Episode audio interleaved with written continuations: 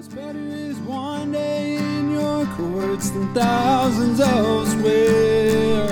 You're listening to an audio teaching from Cross Connection Church Houston. We're a small church located in Pasadena, Texas, and it is our mission to save the lost, equip the saved, serve both the lost and saved, and to send the equipped.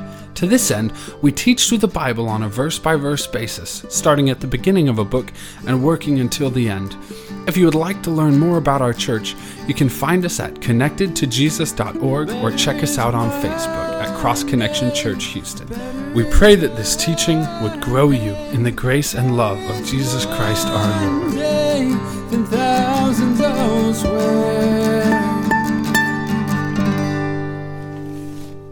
When you get really practical with how we as Christians should live, one of the most important areas that kind of demonstrates that we are followers of Jesus is the relationship that we have, the fellowship that we have uh, with other believers. One of the best tests to reveal where you're at in your relationship with God, a great test to see, you know, where you are in your spiritual maturity is how you treat other believers. You know, what your relationship is like with them. And that's the next thing that Paul addresses here in Colossians chapter 3. In verses 12 through 17, Paul's going to show us how Jesus' uh, sufficiency and supremacy is demonstrated in our fellowship with other believers. And in these verses, Paul is going to focus on three main things. First, three positions God has given us that should motivate us and should enable us to treat others the way God has called us to. Second, eight godly things we should put on that demonstrate to us how we should treat others the way that God has called us to. And third, four godly principles that we should let into our life to practically help us to treat others the way that God has called us to. This morning, we're going to look at the uh, three positions that God has given us, and we're going to look at these eight things that we should put on. And then next week, we're going to look at uh, the four godly principles we should let into our life.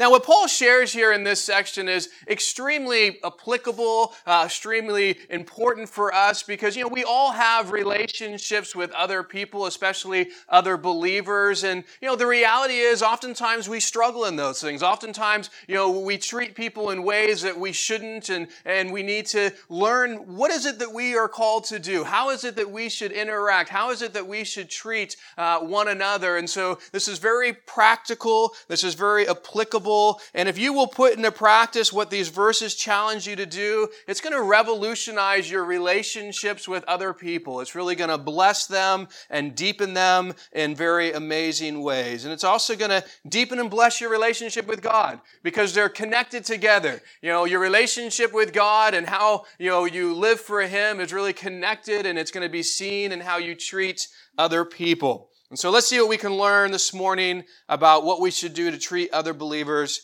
in the way that God desires us to. Colossians 3, verses 12 through 14 says this Therefore, as the elect of God, holy and beloved, put on tender mercies, kindness, humility, meekness, long suffering, bearing with one another and forgiving one another. If anyone has a complaint against another, even as Christ forgave you, so you also must do. But above all these things, put on love, which is the bond of perfection. Now, if you remember in verses 1 through 11 of this chapter, Paul challenged us about how we live, how we should do certain things based on the connection that we have with Jesus, based on the connection with four important things Jesus' death, Jesus' resurrection, his ascension, his second coming. And Paul said, hey, because of that connection with him, because we died to our old life, we were raised to a new life, we'll ascend to heaven, and we're going to come back with the Lord. That connection with Jesus should influence, it should motivate, it should impact the way in which we live. It also should be the thing that we recognize enables us to live the way that we should live in our personal life. And now Paul's kind of transitioning to, well, how do you live in your public life, in the relationships that you have with other people. And he's going to do something very similar as he did before. But this time, instead of the connection to those four things that we have with Jesus, Paul starts by sharing this position. We have three specific uh, positions in our relationship with Christ because we are in Christ and have accepted him. And each one of these positions ultimately should they motivate us and enable us to do what Paul's about to encourage us to do. And so Paul says, therefore, as the elect of God, holy and beloved. So the three positions that here Paul brings out, because you and I have placed our faith in Jesus and now we are in Christ, we have three wonderful positions. We're the elect of God, we are holy, and we're beloved. The Greek word translated elect means chosen. So what Paul is saying is, hey, one of the positions you have because you have accepted Christ is you are the chosen of God. Now, God chose you. That's, that's such a wonderful truth. It's such a wonderful thing to really just allow to sink in. It's a, a deep truth that we see in scripture. And there's many verses that are connected with this idea of being elected, being chosen. But one of the things that we regularly see connected with God choosing us is that God has chosen us to live for Him. 1 Peter 2 9 says this, but you are a chosen generation, a royal priesthood, a holy nation, his own special people, that you may proclaim the praises of him who called you out of darkness into his marvelous light. Here we're told that God has chosen us, but he's chosen us for a purpose, that we would proclaim the praises of him who took us from darkness to light, who brought us out of that sinful life that we once were in and brought us to the relationship that we have now with Him. And so one of the reasons we've been chosen is to go out and proclaim to people, look what God has done for me. Look what He has done in me. Look at how He's changed my life and took him, taken me from darkness to light. Romans 8:29 says, for whom he foreknew, he also predestined to be conformed to the image of his son, that he might be the firstborn among many brethren. The word predestined here means to predetermine, to appoint or choose beforehand. And notice what this verse says that God chose beforehand. He chose us to look, be conformed to the image of his son. So that's another thing that God, when He chooses us, desires that not just that we would proclaim the praises of what He's done for us, but that we would be conformed, become like Jesus. That's his desire, his ultimate desire for us. That's what the sanctification process is all about. That each day you and I would become more like Jesus, that we would live each day more like Jesus. Now, this word chosen or elect is used in, in other ways and, and describes other things. But here in Colossians 3, when God says we are the elect or chosen of God, many commentators believe that the Paul's emphasis, especially in the context of what he's about to say, is really speaking about the fact of God choosing us in this particular way to live our lives for Him. So since we are the chosen of God and part of Him choosing us was to live for Him, that should motivate us. It should challenge us to do what Paul's about to challenge us to do. The second position that Paul tells us we have because we're in Christ is that we are holy. The Greek word translated holy here means separated from the world and consecrated to God.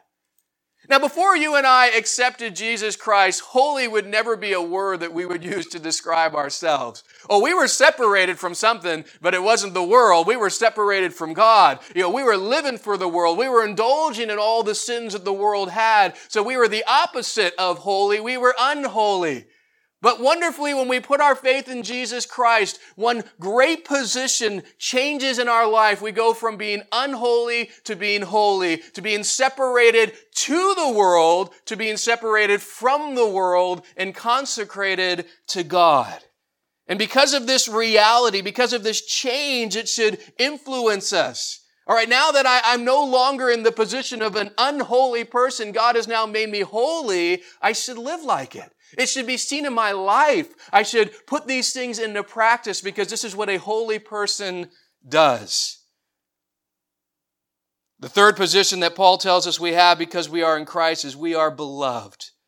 The Greek word translated beloved means to love dearly, to be extremely fond of. You know, this is one of the greatest parts of our new position. What we have now because we've accepted Christ and we're in Christ, we are now deeply loved by God.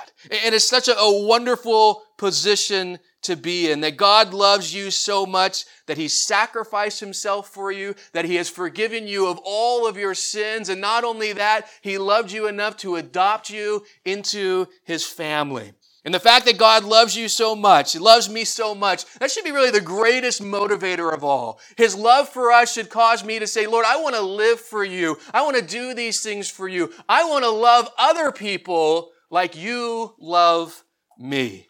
So our position that we are elect of God, that we are holy, that we are beloved, you know, it should motivate us to what Paul's about to challenge us to put on. We, we should really be moved to say, I really want to do this because of this position that I've been given by Jesus Christ. But also we need to realize it's the thing that enables us to accomplish it.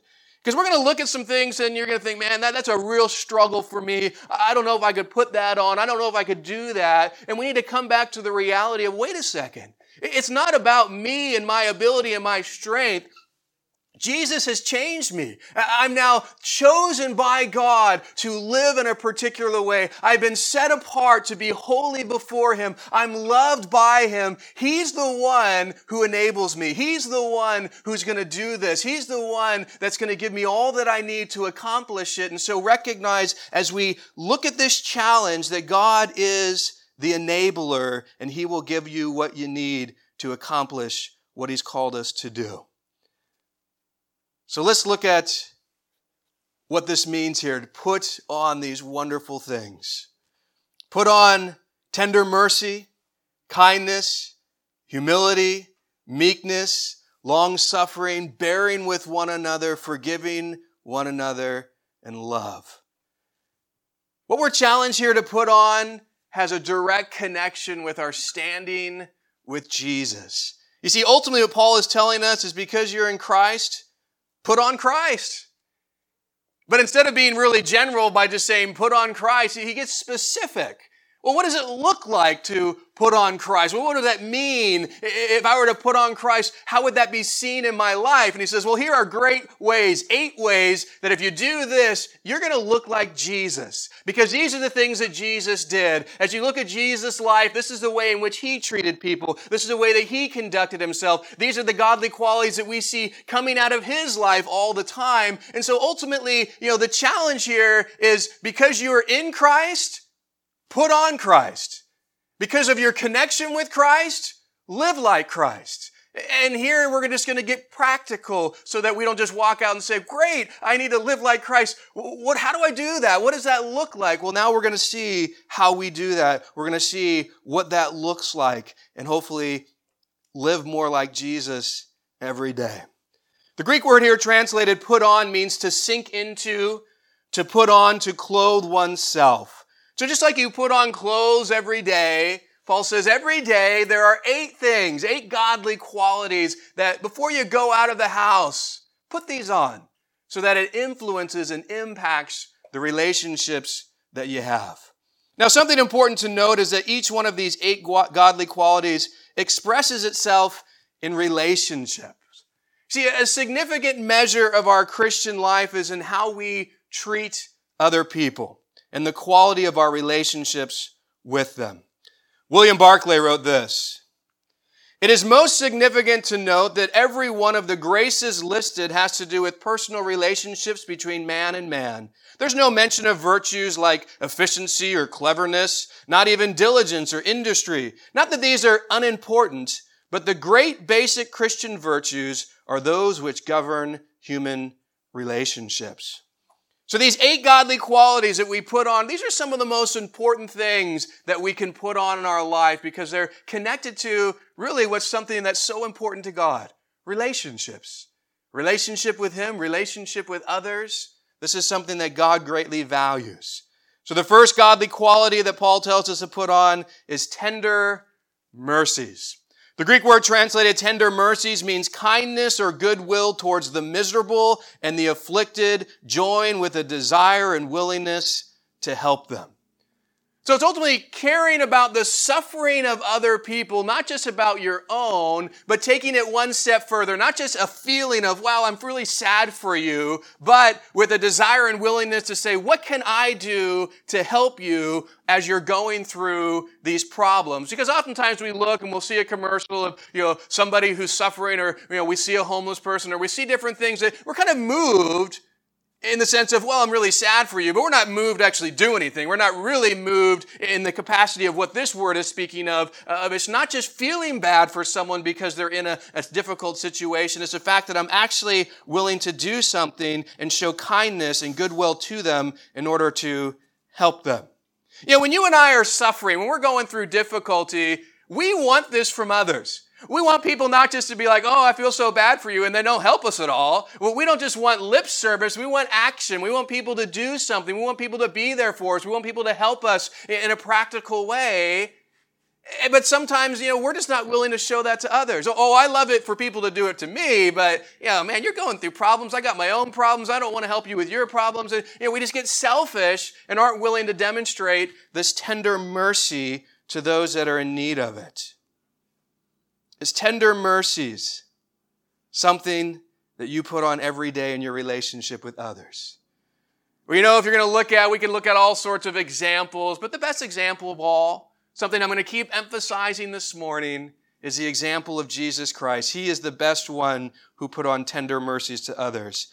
Matthew 9, 35 and 36 says, Then Jesus went about all the cities and villages, teaching in their synagogues, preaching the gospel of the kingdom, and healing every sickness and every disease among the people. But when he saw the multitudes, he was moved with compassion for them because they were weary and scattered like sheep having no shepherd. Notice how Jesus responds. You see it throughout his life here. He sees people afflicted. He sees people miserable. He sees people who are broken. He sees people who are diseased. He sees people who are demon possessed. He doesn't say, man, you got so many problems. I don't have time for you. Stay away from me. I got my own issues here. You know, I, I, got things that I'm doing. No, he was moved with compassion when he saw these people. He, he saw them as, as sheep without a shepherd. He saw them as people who were lost, needing someone to come and meet their needs. And he would heal them and he would cast demons out. He would teach them. He was there for them. He demonstrated this tender mercy that it wasn't just, oh, I feel bad. I have compassion compassion. No, the compassion is seen in action. We saw him move to a place where he met the needs of the people that he was encountering. You know, if you're struggling with showing tender mercies, and I'm sure that we do oftentimes, I want you to remember the tender mercies that Jesus has demonstrated to you. You know, aren't you glad that Jesus didn't ignore you, get frustrated with you, with all the afflictions that are in your life, with all the issues that you had? Aren't you glad that he didn't say, you know what, you got too many problems. I'm done with you. I got so many other people that I got to try to work on and deal with. Aren't you glad he showed you tender mercies even though you didn't deserve it? And that's how he wants us to interact and treat others. The second godly quality that Paul tells us to put on is kindness. The Greek word uh, translated kindness means goodness of heart, a demonstration of compassion, consideration, and care towards someone. William Barclay wrote this about kindness. The ancient writers define kindness as the virtue of the man whose neighbor's good is as dear to him as his own. It is used of wine which has grown mellow with age and lost its harshness. You know, when someone else's good is as dear to you as your own good, it's usually going to bring you to a place where you treat others as you yourself would like to be treated. And I'm sure all of us like others to treat us with kindness. We want other people to, to show us that, but that is the way that we also should be treating them. But unfortunately, the reality is, so often, instead of demonstrating kindness in our words and kindness in our action, we oftentimes struggle with being harsh, which is the opposite of kindness. And when you're harsh, it brings some problems to your relationship.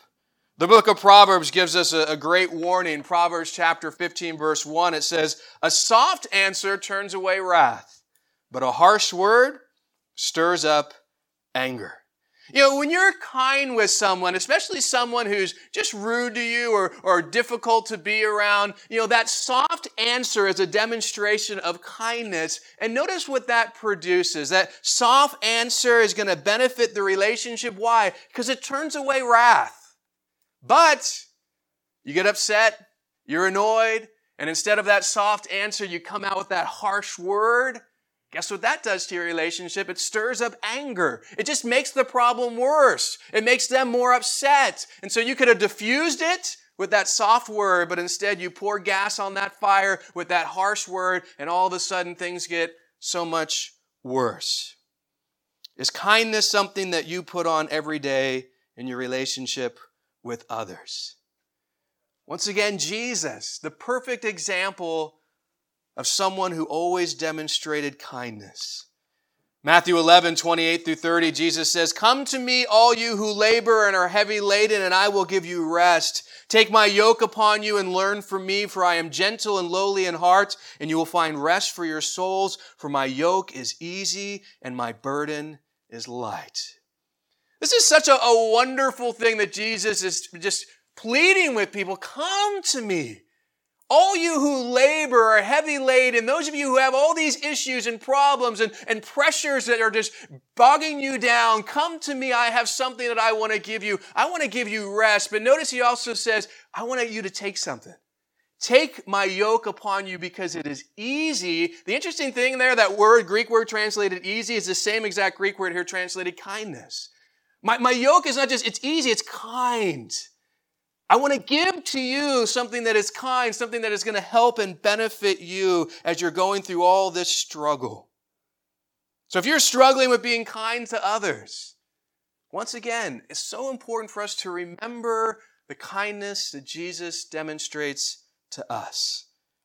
You know, aren't you glad Jesus isn't harsh with you?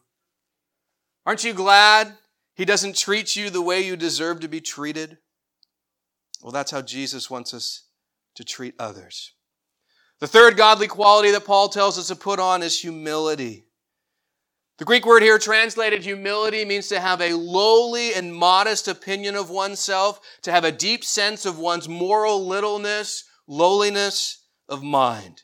You know, humility is the absence of pride, a concern to put others first, and a realistic grasp of where we're at in the body of Christ. And this is such an important thing because when we're trying to relate with one another and have good relationships with one another, one of the things that destroys those so quick is our own pride. But that humility gives us a, a true, honest perspective of, of where we are in these relationships and how we should view ourselves and view others. James Edwards wrote this about humility. True humility is not putting ourselves down, but rather lifting up others. If we concentrate on lifting up others, putting down ourselves will take care of itself. As we go through life exalting Christ and others, then genuine humility will be inevitable. If we exalt ourselves, then God will take care of our humiliation, for he promises to humble the proud. It is much less painful to do it the first way. You know, humility is not best seen in the fact that I say I'm humble, it's actually best seen in how I treat others. If I'm exalting them, if I'm lifting them up, that just shows the reality that I truly am humble. Sometimes people who say they're humble all the time are actually some of the most prideful, and they want people to see them as humble because they are so prideful, and so words can be deceiving. Philippians 2, 3, and 4 says, Let nothing be done through selfish ambition or conceit, but in lowliness of mind let each esteem others better than himself. Let each of you look out not only for his own interest, but also for the interests of others. The humble person doesn't do things out of selfish ambition, doesn't do things out of pride. Instead, because they are humble, they're willing to esteem others better than themselves. They're willing to look out for the interest of others, not just their own. And this is really one of the best ways that humility is demonstrated. Wayne Mack wrote this a proud person seeks his own honor, considering himself to be filled with wisdom, someone whose insight should be sought after and highly regarded. The humble person takes seriously Christ's warning about being judgmental, But the proud are quick to shift blame, assuming in any conflict the other person is all wrong, or at least mainly wrong. The humble person so fully acknowledges the plank in his own eye that the faults of others by contrast seem to be mere specks. When contentions arises, he examines himself. I know how sinful I am. I'd better start exam, better start by examining myself. What wrong attitudes do I have? What unwholesome words have I spoken? What unchristlike actions have I displayed? Where am I in error? When you have a conflict with someone else, is this the way that you start? With an examination of yourself. If you do, that shows great humility. Pride is the thing that says, you know what, I'm just going to focus completely on this other person. It's all their fault. They're the ones who did everything. You know, I, am just completely innocent in everything. And it's the human, you know, natural response to think like, let's blame it all on them. But you know what? We should take that self examination and say, Lord, what have I done in this relationship that could be part of this problem? And be focused on that and be dwelling upon that and be looking to see how we can learn and grow. Once again, Jesus, the perfect example of humility. Ephesians 2, 5 through 8 says, Let this mind be in you, which was also in Christ Jesus, who being in the form of God did not consider it robbery to be equal with God, but made himself of no reputation, taking the form of a bondservant and coming in the likeness of men, and being found in appearance as a man, he humbled himself and became obedient to the point of death, even the death of the cross. Jesus showed the greatest demonstration of humility that there ever was and ever will be when he left his throne in heaven and then came down to earth, became one of us. That in itself was a huge aspect of humility, but it went even farther. He then died for the sin of the world. If you're struggling with being humble in all of your sinfulness, and all of your weakness, remember Jesus. The sinless one, the one without any weakness, God in flesh, humbled himself. And if Jesus humbled himself, how much more should you and I? And all our sin and all our issues and all our problems. To think more highly of ourselves, to have that pride, is just so not the truth of what we are. The fourth godly quality that Paul tells us to put on is meekness. The Greek word translated meekness means the gentleness demonstrated to those you have power or influence over. This word describes power under control. Aristotle defined this Greek word like this it's the quality of the man whose anger is so controlled that he's always angry at the right time and never at the wrong time. It describes a man who is never angry at any personal wrong he may receive, but who is capable of righteous anger when he sees others wrong. You know, when you hear this word meekness, oftentimes we think of someone who's real timid, someone who's weak. But that's not what this word is speaking of at all. It's speaking actually of someone who has great power, someone who has great strength, but that power and strength that they possessed, that if they wanted to unleash it, could destroy you. If they wanted to unleash it, it would be really bad for you, but that they choose to keep it under control. That power and that strength is under control in their life. And instead of dealing harshly with you like they could because they're so strong, they choose to deal gently with you and keep that strength under control. You know, oftentimes in our dealings with one another, we want to display our strength and power. Oh, you mess with me? You're going to regret it. I'm going to show you what I can do. I'm going to, you know, demonstrate my strength and power and, and make you regret ever doing anything against me. You know, I grew up never being taught never to hit a girl. And there was one day that my sister made me put that to the test. I don't remember why she was upset at me. I probably did something to deserve it, but she, you know, was super mad in my face, shouting and screaming, and then she slapped me. And everything inside of me just wanted to punch her in the face. And I was just like, you know, this, you know, and I'm much bigger than her and I could have, you know, did it if I wanted to. But, you know, I decided to take that strength, that power, you know, and say, you know what? I'm just going to walk away. And that was meekness. You know, to have under control your strength and power, to deal gently instead of harshly with someone, even if you feel like they deserve the harsh treatment. Is meekness something that you put on every day in your relationship with others? Well, it's something that Jesus did. 1 Peter 2 21 through 23 says, For to this you were called, because Christ also suffered for us, leaving us an example that you should follow his steps, who committed no sin, nor was deceit found in his mouth, who when he was reviled did not revile in return, when he suffered, he did not threaten, but committed himself to him who judges righteously. Jesus is completely God, has all the power of God at his disposal. You want to talk about true meekness, true power and strength under control. You know, I just cringe at those who mocked him, who those that, you know, as he was going and being led to the cross, who those that punched him in the face. Oh, you know, prophesy, who's going to hit you next? Having no clue of the reality that if he wanted to, he could strike them dead at any moment. He could have destroyed them all. But yet, in his meekness, that strength, that power was under control. And he chose not to lash out at them. He chose to be gentle to them.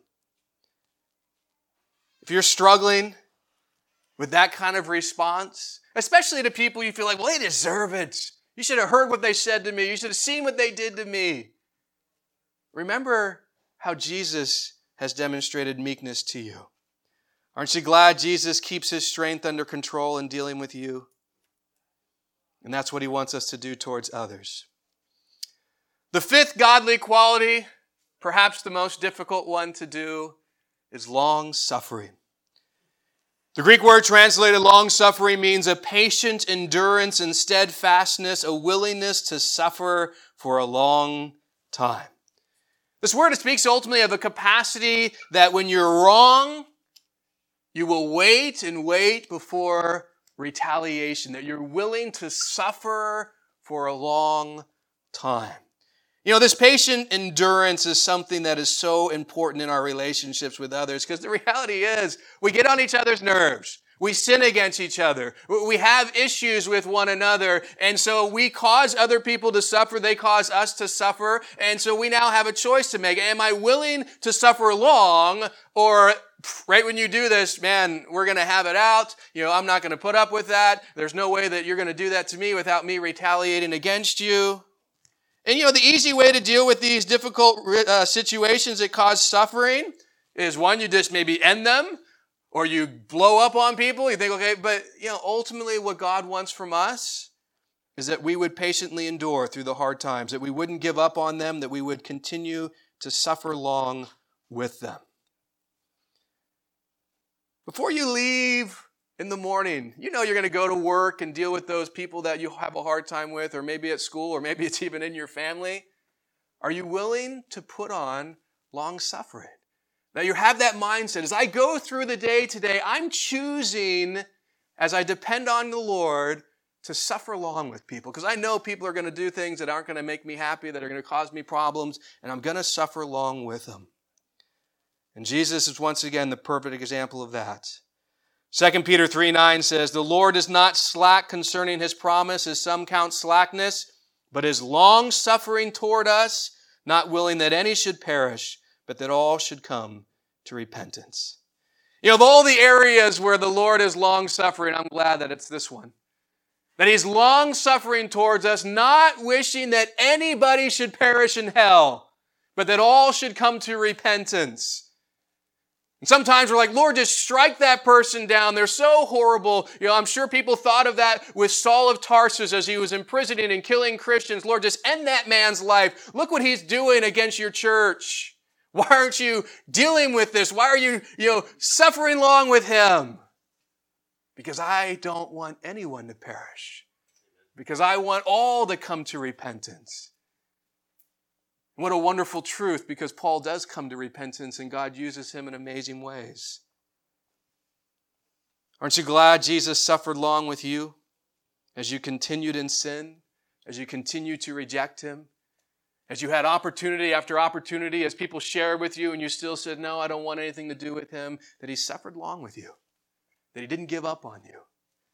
But you know what? Even after we accepted him, it'd be great if we just lived a perfect life, but that's not the case. Aren't you glad that he still suffers along with you? Aren't you glad that as you continue to sin, that you still have your issues and your faults, that Jesus still suffers along with you? So when you're struggling to be long suffering with others, remember how long suffering Jesus has been with you. The sixth godly quality that Paul tells us to put on is bearing with one another. The Greek word translated bearing means to put up with someone, to help sustain them, to bear with them. As I've already mentioned, you know, in the body of Christ, we've got lots of struggles, lots of people who got issues, who have sin, and when we get together, it's just a natural reality that there are going to be people that, you know, rub us the wrong way. There are going to be people that we have problems with. And unfortunately, oftentimes we're not willing to put up with them like we should. Galatians 2 says, Bear one another's burdens and so fulfill the law of Christ. You know, I think there's a sad reality that sometimes we, we see people who have burdens, and instead of this desire to, I want to go and bear that with you, I want to help you in that, we just look at that as saying, Don't bring your burden to me because that's just going to be a burden on me. And so instead of a bearing their burden, we just see them as a burden.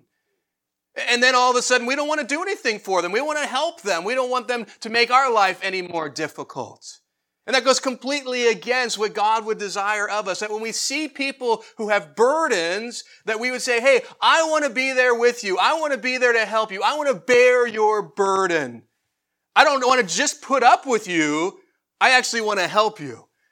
I know that you're going through this difficulty or this struggle, and maybe you keep giving into this temptation. Hey, I want to be there with you. I want to pray for you. I want to help you in what you're dealing with. You know, I think of Jesus with his disciples. And his disciples were a cast of characters, man. They had a lot of issues. And as you go through the Gospels, especially before they're filled with the Spirit of God and, and God does a lot of things through them in the book of Acts, man, they're constantly arguing about who's the greatest. They got all sorts of issues. Peter's regularly putting his foot in his mouth. And you know, I can just imagine three years with these guys, man. You're going to have to bear a lot. You know, Jesus had a lot of, of things that he would have to put up with with the men that he was spending every day with. But you know what? He did bear with them every day. And the wonderful news for you and I is He also bears with us every day. Every day He puts up with our weaknesses. He puts up with our struggles. He puts up with the fact that we say, Lord, I'm, I'm never going to do this again. And then the next day we do it again. You know, He continues to put up with us. He bears with us. He holds us up. He helps us in the areas where we're struggling. And if that's a struggle for you, you don't want to bear with someone else. You don't want their problems to be something that gives you more struggles in your life. Remember what Jesus has done for you. And do that for them. The seventh godly quality that Paul tells us to put on is forgive one another. The Greek word translated forgive means to pardon, to graciously restore one another, to forgive. But this challenge to forgive, Paul kind of adds to it. Because unfortunately, I think there's concepts like love and forgiveness where we have our own definition, we have our own mindset of what that looks like versus what God really wants it to look like. And so Jesus clarifies, don't just forgive the way you think you should forgive, or don't just forgive the way that you see people in the culture forgive. I want you to forgive in a different way. Notice what Jesus tells them. If anyone has a complaint against another, even as Christ forgave you, so you also must do.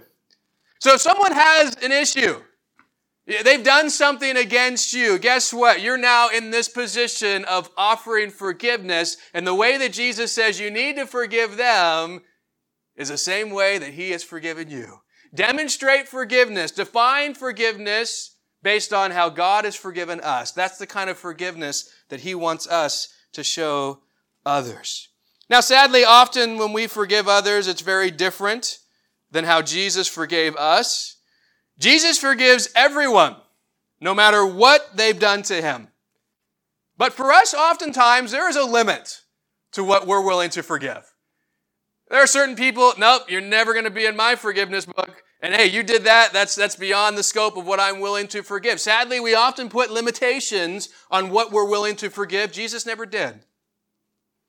Jesus makes the first move towards us in forgiveness. And think about this. He made the first move towards us and he's completely innocent. He did nothing wrong to us and yet he pursued us. He made the first move towards us. And typically, our response to forgiveness is, I'm not offering that at all until the guilty party makes the first move towards me. They're the ones wrong, and until they come and repent and they come and, and make the first move, I'm not addressing it. I'm not coming to them. I'm not seeking to bring forgiveness to this relationship. They should have to do it because they're the ones who sinned. That's not what Jesus did. Jesus forgives knowing that we'll sin again, sometimes in the exact same way. But oftentimes, we're only willing to, to, to forgive, saying, okay, I'll forgive you as long as you never do this again. And if you ever do this again, don't come back to me asking for forgiveness because that's it. You know, I'll do it this once. Where Jesus says, you know what? I'll keep forgiving you. You keep sinning, I'll keep forgiving. Even if it's the same way, I'm going to forgive you. Jesus forgives, and then notice what he does. He grants adoption to those who sin against him. Not only am I going to forgive you, I'm going to elevate your position. You're now going to be, you know, children of mine. Well, what? We're often saying, you know what, I'll forgive you, but you're never going to be my friend again. I'll forgive you, but I'm never going to have a relationship with you again. We don't think of elevating the relationship. We think of getting rid of it or, or limiting it. That's not what Jesus did. Jesus bore the entire penalty for the wrong we did against him. But we often will not forgive unless the offender agrees to bear the entire penalty for their own wrong. And this is one of the most convicting realities of this. If Jesus bore it all, the innocent one said, I'll do it all, I'll bear it all for forgiveness to happen. And we say there's only one way forgiveness is going to happen between you and me. You bear it all. You're the guilty one. We're not willing to bear anything that we feel like, hey, we haven't done it. We shouldn't have to bear anything. Well, Jesus says, well, hey, I bore it all. Why? Because I want forgiveness to happen and I'm willing to do whatever it takes to make forgiveness happen.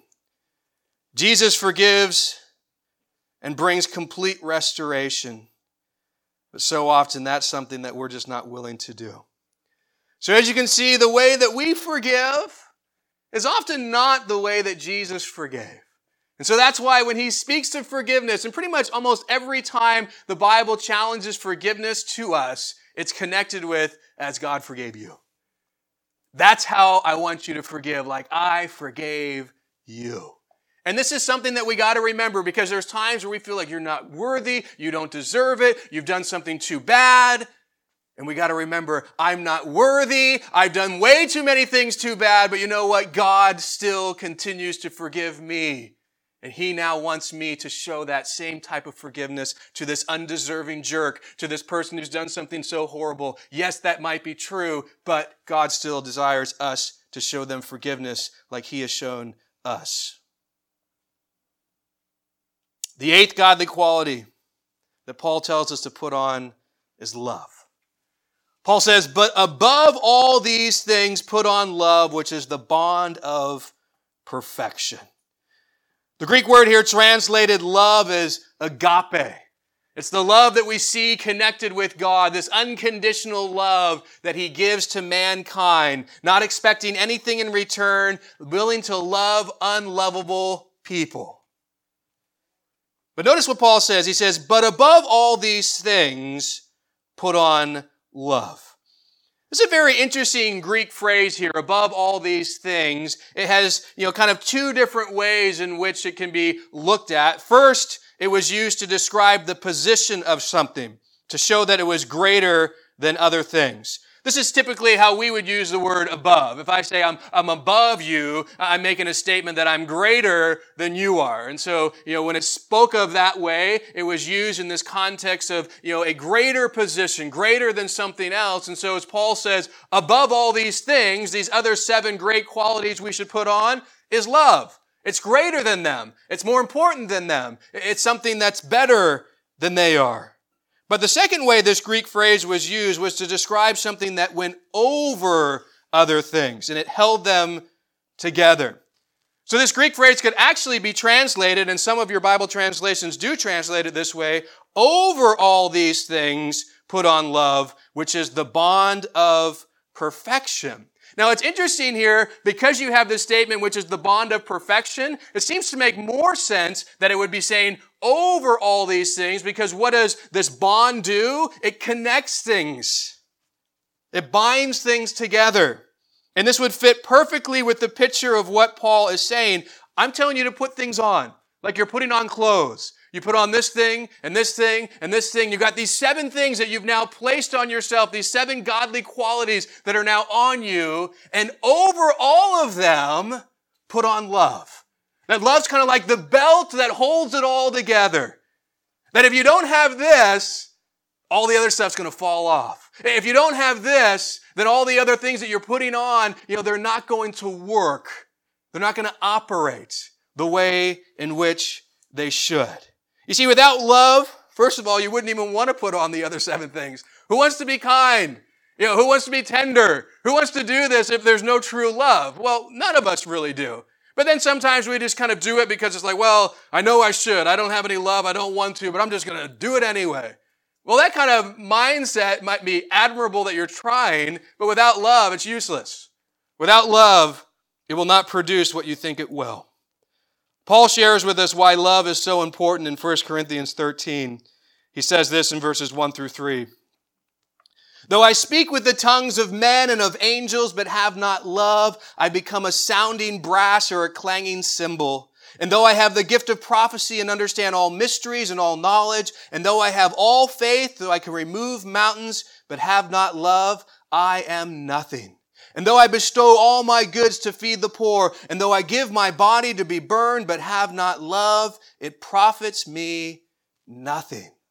Notice that in these three verses, we have this phrase, but have not love, repeated three different times. And I want you to note that Paul connects this phrase, but have not love, to what we say, to spiritual gifts that we possess, and to great works that we do for God.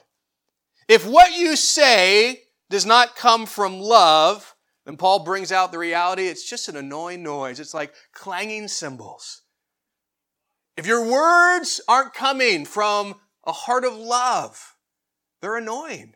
They're just a noise.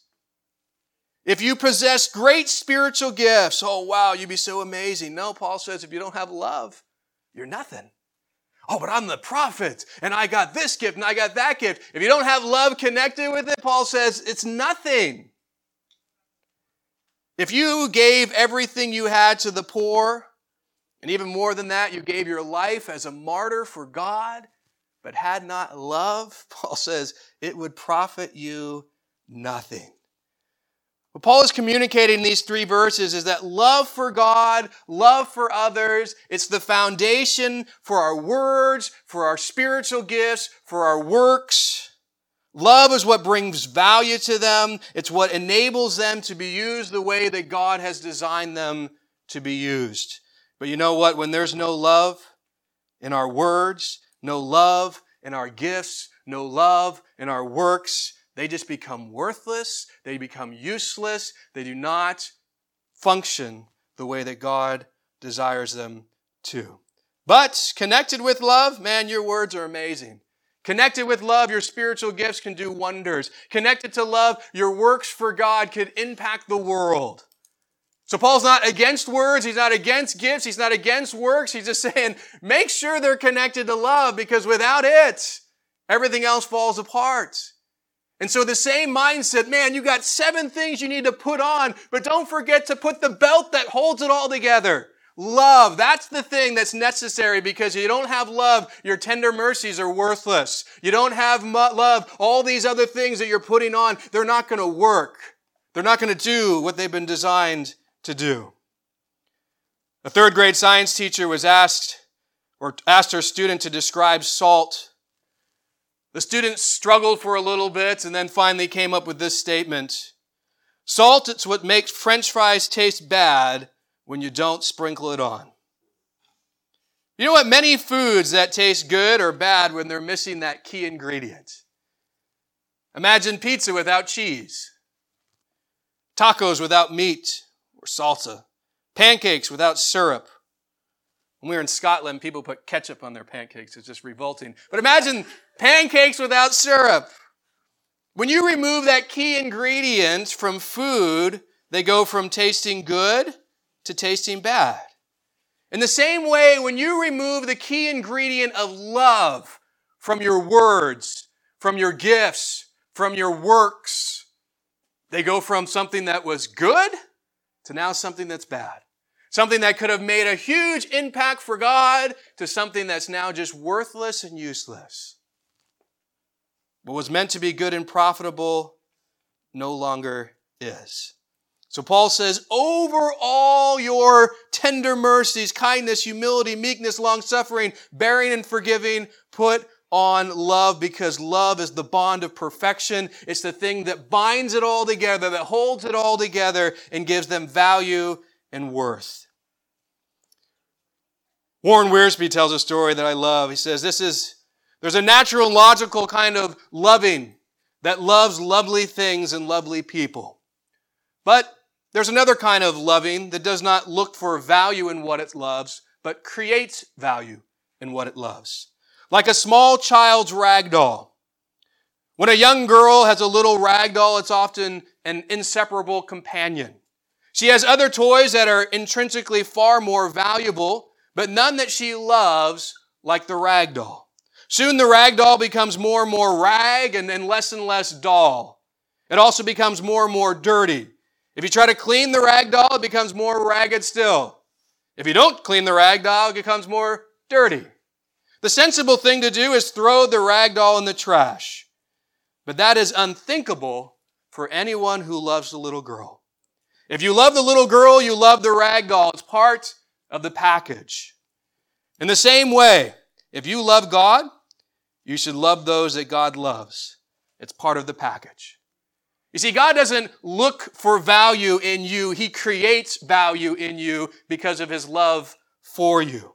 That's why every person in this world is of great value, not because of what they accomplish, not because of what they do, but because they are loved deeply by the creator of heaven and earth. God values them so much that He gave His life for them. And because God greatly values and loves everyone, guess what that means for us? We should love them as well. It's part of the package. John says, you can't say, I love God and hate my brother. It doesn't work that way. If you truly love God, you gotta love others. It's part of it. You gotta love the ones that God loves. But this is so often the struggle that we have. Oh, I love God. I just don't love people in His church. I could spend all my time with the Lord, just put me on a desert island with nobody else. No, God says, I want you to love those that I love. And yeah, sometimes it's hard. Yeah, you're going to have to put on that kindness, that tender mercy. You're going to have to put on forgiveness. You're going to have to bear with them when it's hard. But that's what I do for you, and that's what I want you to do for them. Two friends, John and Dave, were hiking when they spotted a mountain lion staring at them.